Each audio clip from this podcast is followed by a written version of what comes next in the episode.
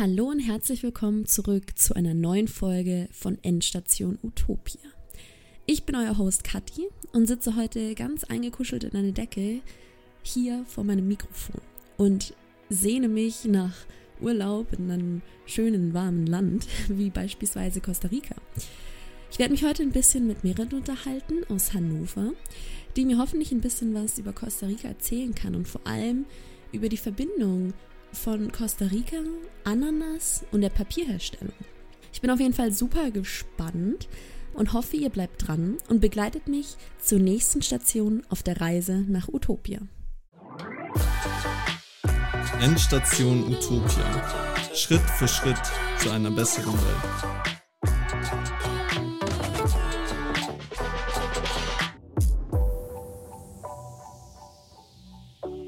So, hallo Merit, es freut mich wirklich sehr, dass wir es geschafft haben, jetzt hier heute äh, ein bisschen zu quatschen. Wie ja. geht's dir? Definitiv, das freut mich auch, dass wir hier heute Morgen sitzen können. Äh, wie man vielleicht hört, bin ich noch ein bisschen verschlafen. Wir haben hier äh, früh am Morgen, wo wir hier aufnehmen. Aber ich bin auf jeden Fall gespannt, euch jetzt ein bisschen was über uns zu erzählen und ähm, gespannt auf deine Fragen. Ja, schön. Dann, wir, dann starten wir doch gleich mal.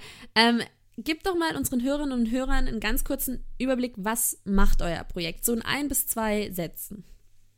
Ja, also ich denke mal erstmal ganz kurz äh, zu mir. Ich bin äh, Merit, 23 Jahre alt, studiere in Hannover Life Science, also Biotechnologie und ähm, bin seit Anfang an beim Startup mittlerweile Ecofiber mit dabei.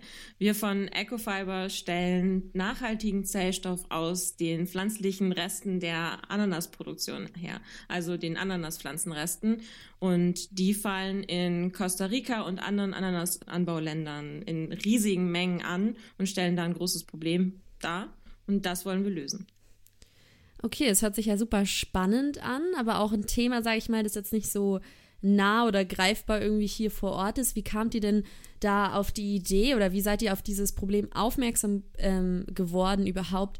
Und vielleicht kannst du da auch noch ein bisschen erzählen, einfach, also was genau ist das Problem jetzt mit diesen Ananasresten? Also ist das irgendwie schwer, die zu entsorgen oder ist es dann irgendwie umweltschädlich oder was passiert da genau?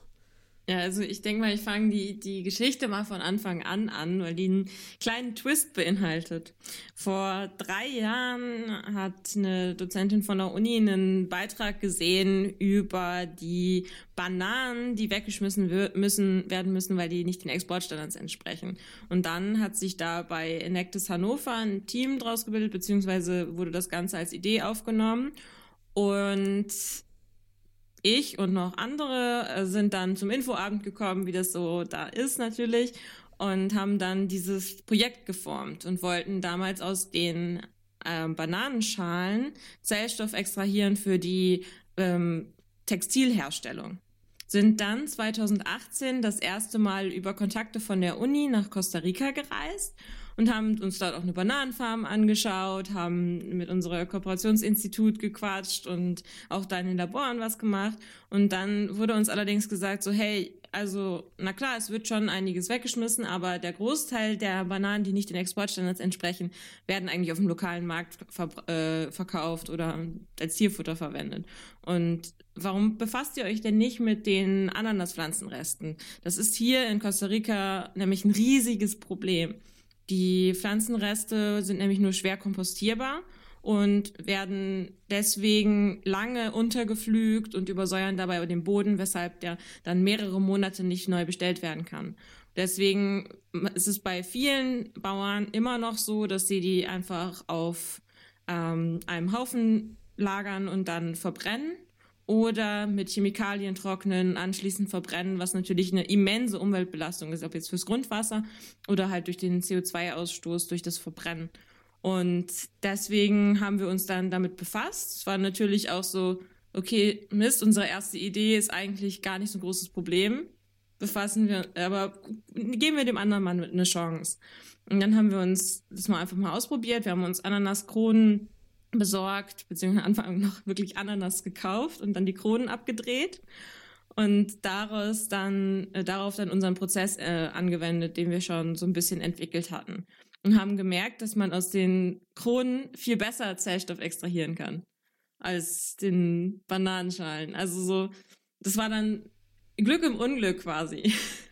Okay, spannend. Also habe ich das jetzt richtig verstanden? Das sind so, also was genau sind denn diese Ananasreste? Also es sind einfach diese Kronen von der Ananas. Und die bleiben übrig bei der Ernte dann.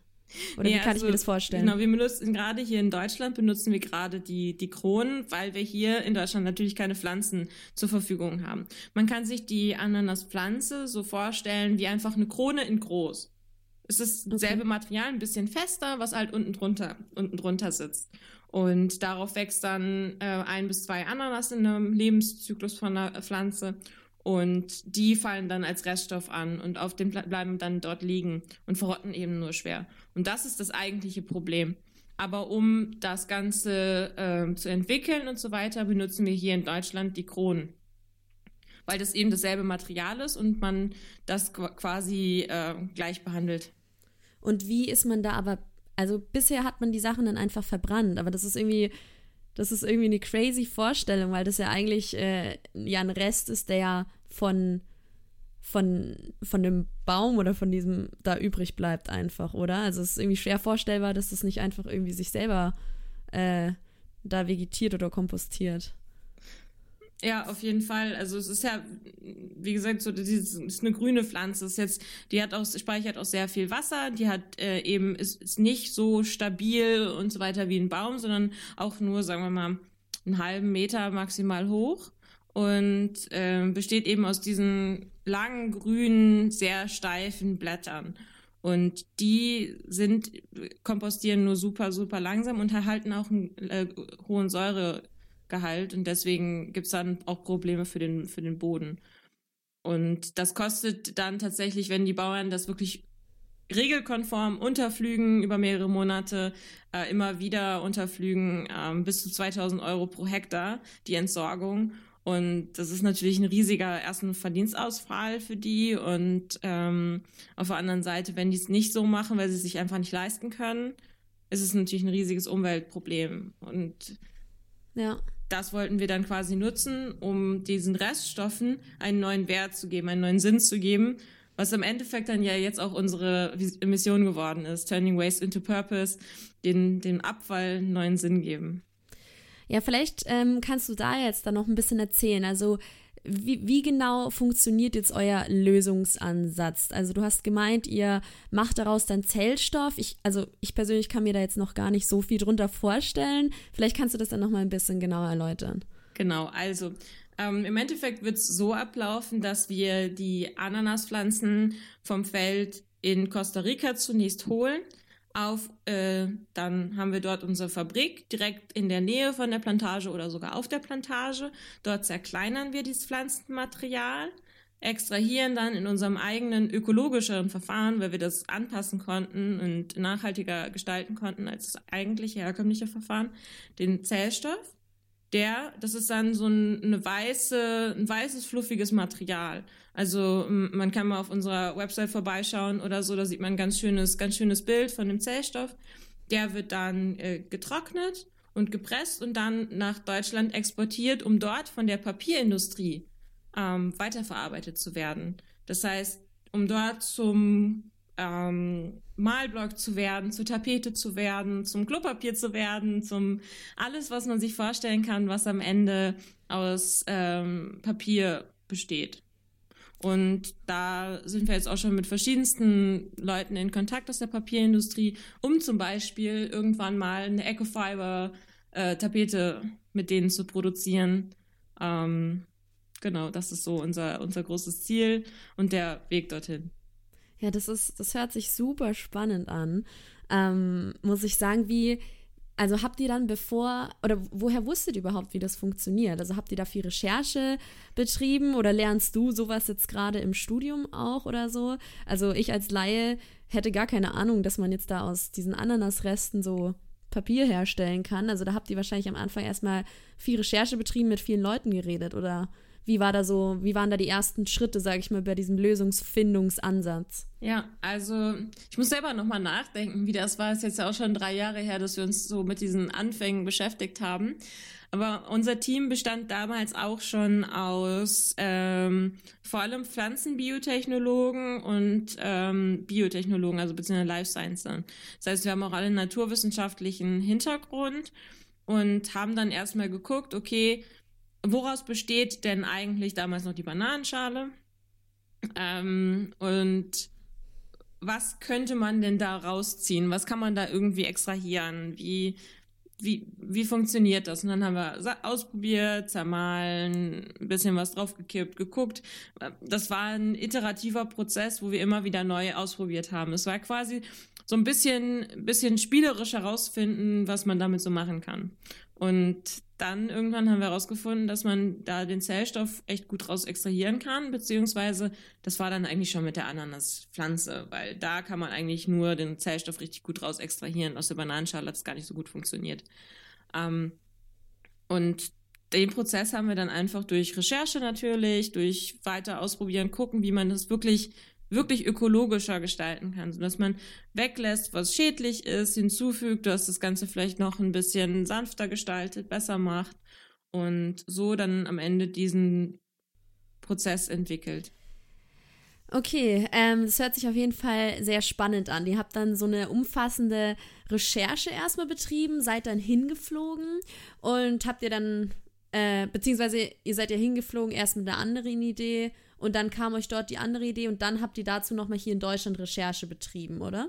Genau, so dann haben wir das, ja, genau, dann haben wir das eben auf die Ananaspflanze adaptiert und da dann noch weiter optimiert natürlich geguckt, okay, wie kann man den Prozess darauf dann am Ende ähm, optimal machen und sind dann im letzten Jahr, ist jetzt auch schon über ein Jahr her, oh mein Gott, 2019 auch mal nach Costa Rica geflogen, tatsächlich mit fünf Leuten für fünf Wochen.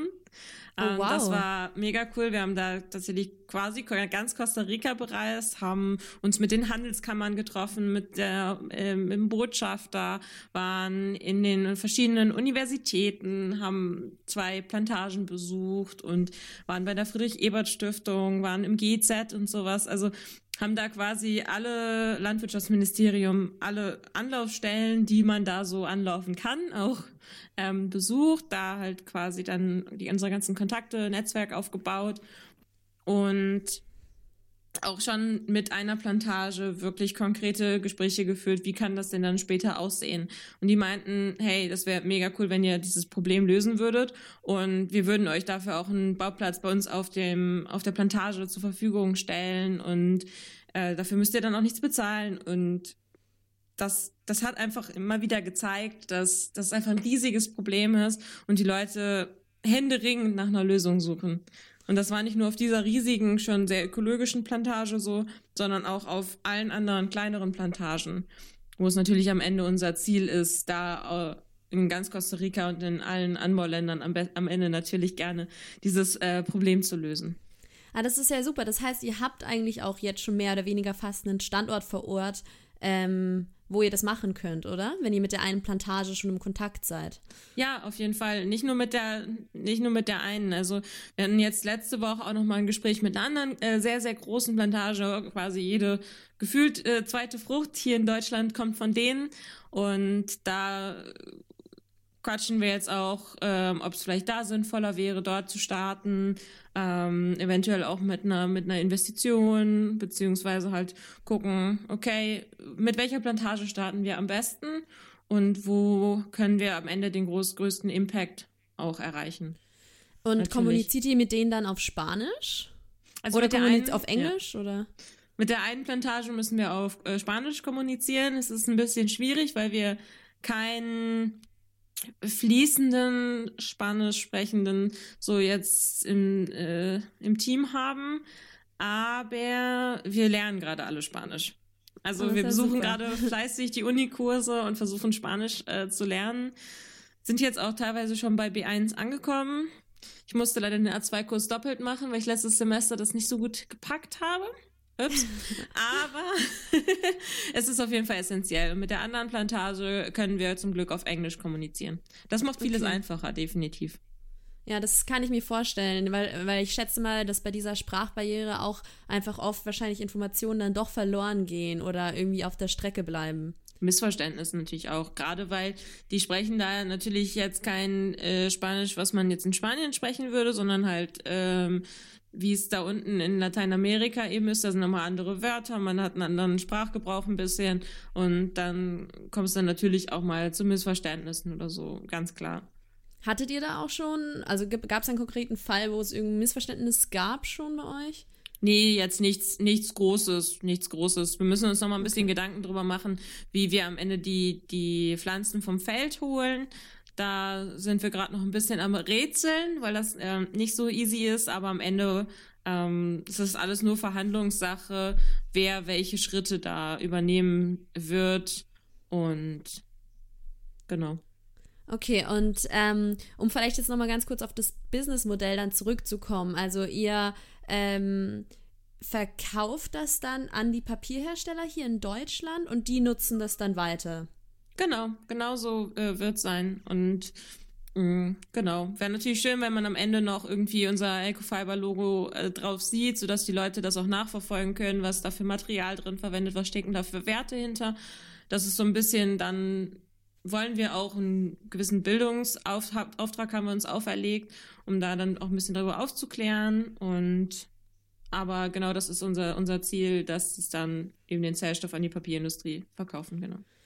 Okay, super. Das ist ja wirklich, also es hört sich wirklich auch nach einem riesigen Projekt schon an. Ähm, ihr habt es ja, oder ihr macht es ja im, im Rahmen von Enactus auch. Ähm, vielleicht kannst du da ja noch ein bisschen was erzählen. Habt ihr, ähm, also wollt ihr das einfach so als soziales Projekt dann jetzt führen oder habt ihr euch da andere Gedanken gemacht? Ja, wir sind ja seit 2017 schon dabei und damals auch wirklich mit dem Gedanken, das als ehrenamtliches Projekt aufzuziehen, dachten allerdings, das wäre auch viel kleiner, als es jetzt am Ende geworden ist. Und das dann tatsächlich ähm, abzugeben, ganz nach dem Konzept Hilfe zur Selbsthilfe. Ähm, wie das damals ja auch noch so groß ähm, aufgezogen war, ähm, dass man quasi die Projekte macht und die dann abgibt, sodass die Leute sich selber helfen können, haben dann da über die Zeit aber so viel Zeit und Liebe reingesteckt, dass wir gemerkt haben, hey, das ist eigentlich unser, unser eigenes Baby. Und wir wollen unser Ziel, unser Antrieb ist es, in der Welt was zu verbessern. Unser Ziel ist es, dieses Problem zu lösen, dieses ökologische Problem zu lösen. Und das klappt vielleicht sogar viel besser, wenn wir das selber machen würden. Und haben uns dann so im Laufe der letzten anderthalb Jahre ähm, mehr und mehr dazu entschieden, das selber als Startup auszugründen und ähm, sind jetzt da auch tatsächlich schon mit sieben Leuten quasi Vollzeit dabei Natürlich ohne einen Cent zu verdienen. Wir kriegen zwar das Gründungsstipendium äh, mit drei Leuten, um da eine kleine finanzielle äh, Hilfe zu kriegen, wovon wir allerdings auch einen großen Teil ansparen dann für die Gründung und so weiter. Und wollen dann nächstes Jahr dann das Ganze auch ähm, als GmbH dann ausgründen und so dann selber das Problem lösen.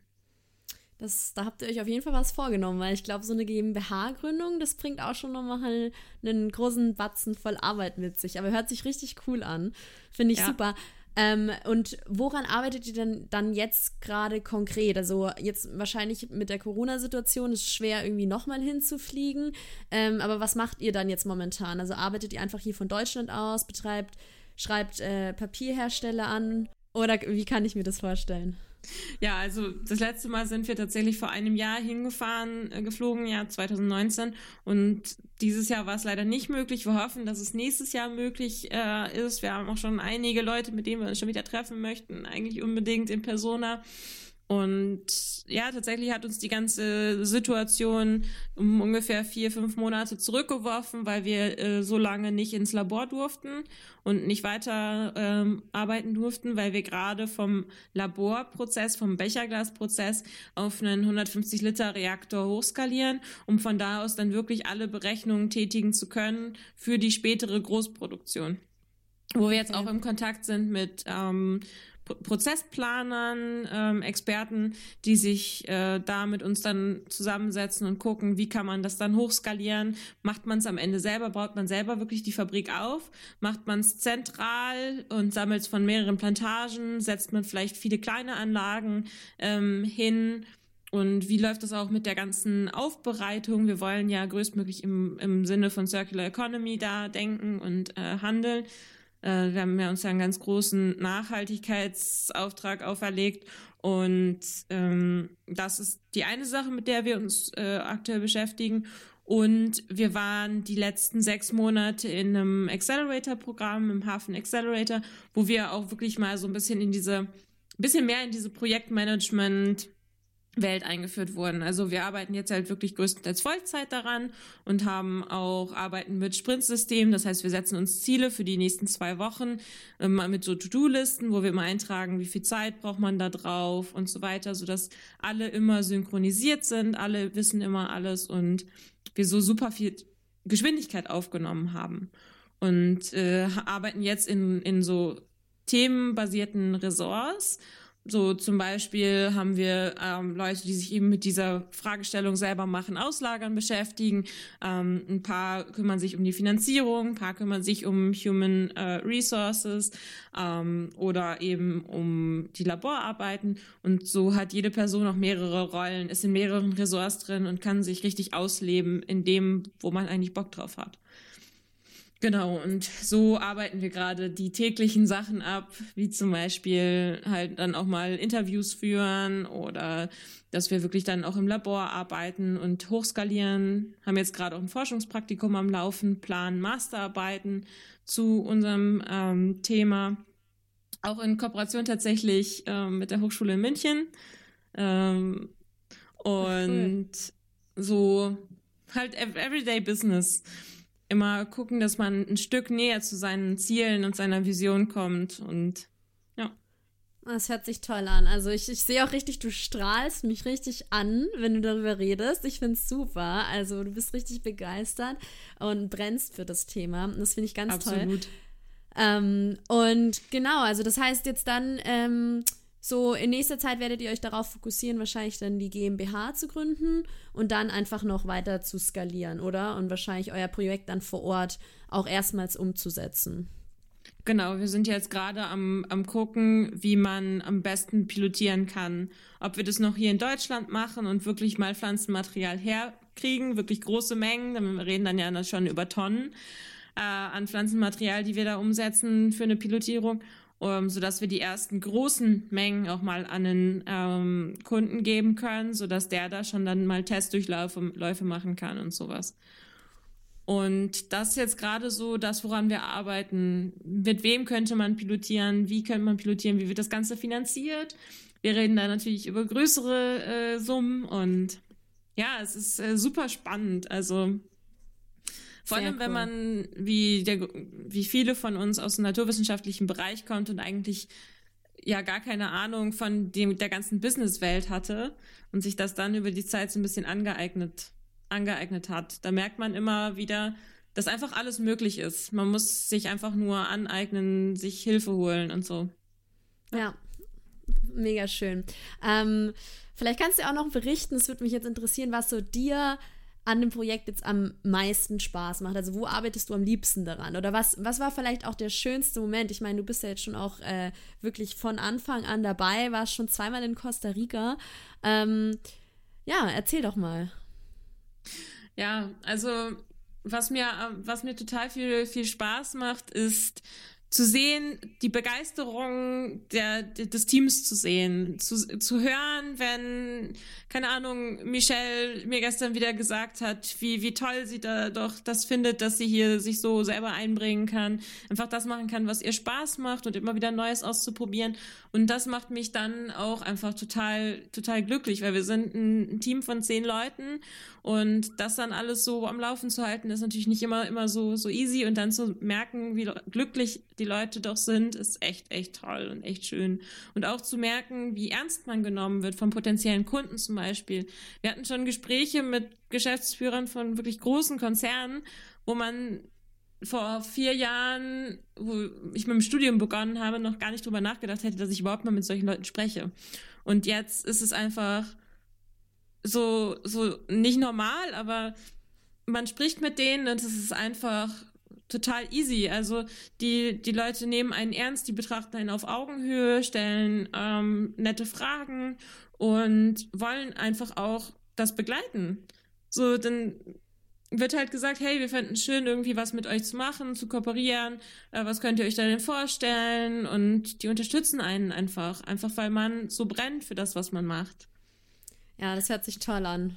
Also ja, das, ja. diese Reisen und es ist einfach toll. Also wenn man dann in Costa Rica auch mal an den Wochenenden natürlich einfach die Landschaft und die Natur von Costa Rica erleben konnte und dann Stunden durch den Nebelwald, Regenwald ähm, wandert und dann die Tiere hört, die Natur erleben kann und dann zum Beispiel einmal saßen wir dann auf, in so einer Holzhütte komplett erschöpft und haben dann da Essen und Trinken bekommen von den Leuten ähm, weil unser Guide sein Essen vergessen hatte. Und das war einfach, einfach so schön. Es war einfach ein traumhafter Moment, wie man da gesessen hat, komplett K.O., aber dann mit den Leuten gesprochen hat. Und ja, einfach schön. Und sowas treibt an, sowas gibt immer wieder Energie. Zu merken, dass man andere Leute begeistern kann, zu merken, was für Chancen man durch dieses ganze Vorhaben bekommt. Ja, da hast du absolut recht. Also finde ich, finde ich super toll. Ich bin auch sehr begeistert. Ich merke, wie, wie gut es dir auch bei der Sache geht und wie optimistisch du bist. Vielleicht hast du ja jetzt zum Abschluss auch noch ein paar motivierende Worte für äh, Gründerinnen und Gründer, die noch ganz am Anfang stehen von ihrer Reise. Ja, natürlich, auf jeden Fall. Also selbst wenn ihr euch noch nicht sicher seid, ob ihr das überhaupt selber gründen wollt oder ähm, vielleicht doch abgeben möchtet oder einfach das am Ende als, als Verein ausgründet oder sowas, ähm, bleibt einfach bei der Sache und erzählt den Leuten davon. Redet mit Menschen darüber und versucht euch ein Netzwerk aufzubauen. Ähm, geht einfach mal auf andere Startups zu, fragt eure Professoren, wenn ihr noch an der Uni seid, ähm, einfach mal, ob die wen kennen, ob die euch helfen können. Wir sind seit Anfang an, können wir die Labore und die Chemikalien von meinem Hausinstitut quasi kostenfrei nutzen, einfach weil die uns einfach unterstützen möchten. Das wäre nicht möglich gewesen, wenn ich nicht einfach mal nachgefragt hätte. Also ich finde, der größte Tipp, den, den ich so weitergeben kann, ist einfach wirklich auf Menschen zugehen und nachfragen, weil die Leute sind immer hilfsbereiter, als man es eigentlich dachte. Und gerade in der Startup, in der Gründerwelt gibt jeder gerne Hilfestellung das ist kein, kein Konkurrenzdenken Deluxe da, sondern die Leute wollen sich gegenseitig helfen, weil jeder weiß, wie hart der Anfang ist, wie viele Stunden man da reinsteckt, wie viele schlaflose Nächte und wie lange man für sowas erstmal arbeiten muss, ohne überhaupt einen Cent von Geld gesehen zu haben, ähm, bis man sich irgendwann irgendwie über Wasser halten kann. Also einfach die Leute fragen, wenn man irgendwas braucht, weil die Resonanz ist immer besser, als man eigentlich dachte. Ja, dann bedanke ich mich ganz herzlich bei dir für das tolle Interview. Ich habe äh, viel gelernt heute. Und ähm, ja, ich, ich hoffe, dass wir uns dann auch bald mal äh, in Persona sehen. Ja, auf jeden Fall. Danke dir auch, Kathi, dass ich heute hier sein durfte. Falls irgendwer von den Zuhörern noch irgendwelche Fragen hat oder ähm, ihn noch irgendwas interessiert, stehe ich gerne äh, zur Verfügung. Wir haben eine, eine, Internetseite, da findet ihr die ganzen Kontaktdaten. Ähm, und genau. Super, tschüss. Ciao.